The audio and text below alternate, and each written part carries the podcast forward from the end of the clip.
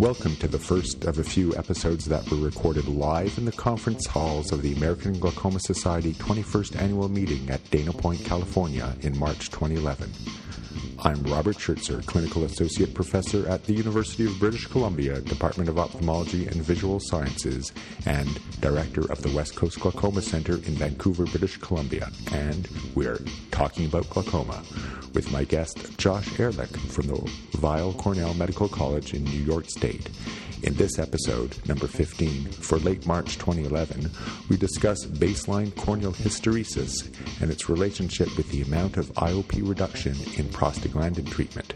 We're live on scene at the American Glaucoma Society annual meeting, and I'm talking today with Josh Ehrlich uh, about a poster that he's prepared uh, with very interesting research that is related to corneal hysteresis, and patients with differing corneal hysteresis seem to show a different pressure reduction uh, when tested with a prostaglandin. And if you could just tell us more about that. Sure, my pleasure. So the basic design of the study we have is a, uh, is a retrospective design where we looked back at the charts of uh, 57 patients who were treatment naive and newly diagnosed with glaucoma. So they'd never been treated with uh, with uh, prostaglandins, other drops, or any uh, any surgical therapy. And uh, upon diagnosis, we we tested them with the ORA, the Ocular Response Analyzer, which produces the corneal hysteresis value, which is thought to be a measure of the rigidity of the cornea. Additionally, we of course took a baseline uh, intraocular pressure measurement at this time, and uh, and collected basic demographic data.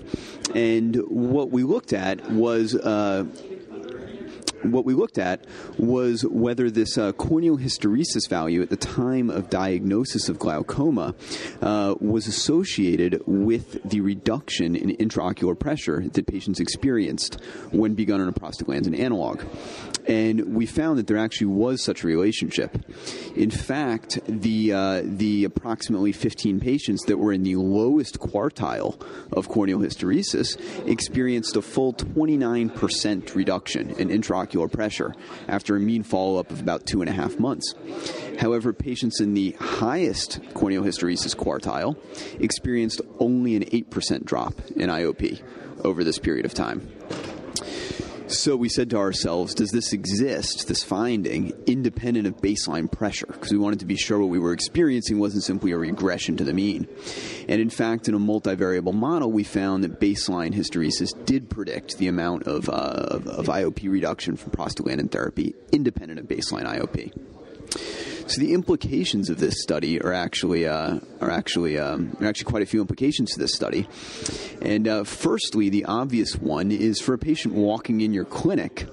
Uh, what we what we contend is that uh, is that this may tell us something about what we can what we can prognosticate, what we can expect in terms of a, uh, a medication response for a newly diagnosed patient.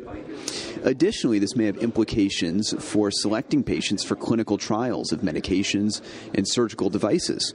Um, instead of necessarily selecting the patient in the, the highest quartile of hysteresis, who we can yes, be confident with some de- or have some degree of certainty that a washout period isn't going to cause them to progress and uh, and go blind over a short period of time.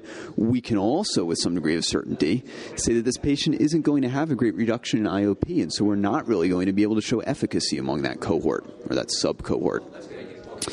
The reason for this finding isn't entirely clear, although we'd like to emphasize that this actually is somewhat similar to a finding that was reported in the ocular hypertension treatment study, which was that patients with thinner corneas uh, actually had a greater response to, uh, to intraocular pressure lowering drops pretty similar to our finding.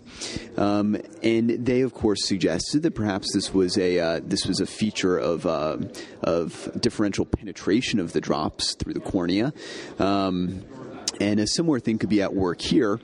How did you measure the intraocular pressure if a lot of that uh, our measurement of intraocular pressure is related to corneal hysteresis. Uh, how is that controlled for with the way pressure was measured here?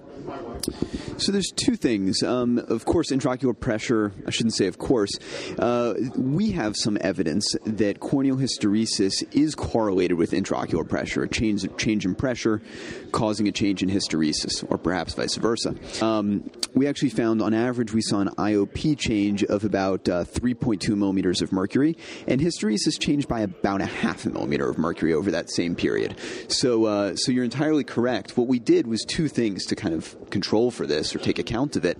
Um, one was that the intraocular pressure measurement that we used was actually the Goldmann correlated IOP measurement that's given by the ocular response analyzer. So rather than introducing two separate pieces of error, that that belongs to the ocular response analyzer and that which we get from Goldmann tonometry, we actually sort of limited it to one piece by just having one piece of instrumentation to make these measurements.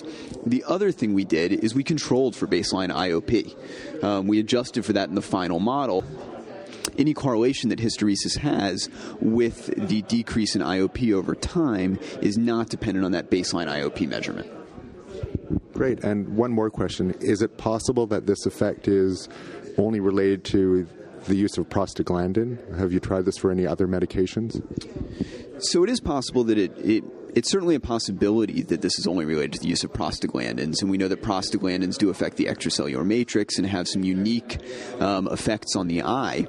Um, that said, uh, there, there's certainly uh, certainly a lot of room and a need to do similar studies looking at other drops, um, but also looking at surgical interventions, whether a similar thing happens with uh, with laser therapy or incisional surgery, and uh, results on that should be forthcoming, and we're looking into that, and I think other groups may be working on similar things. Great, thanks so much, Josh, for talking. My pleasure. Well, that's our show for today.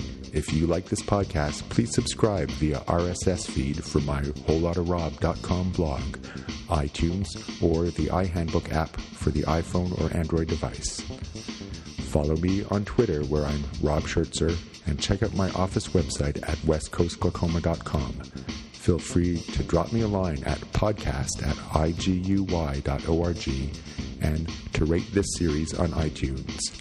Please help detect and treat glaucoma by keeping yourself informed.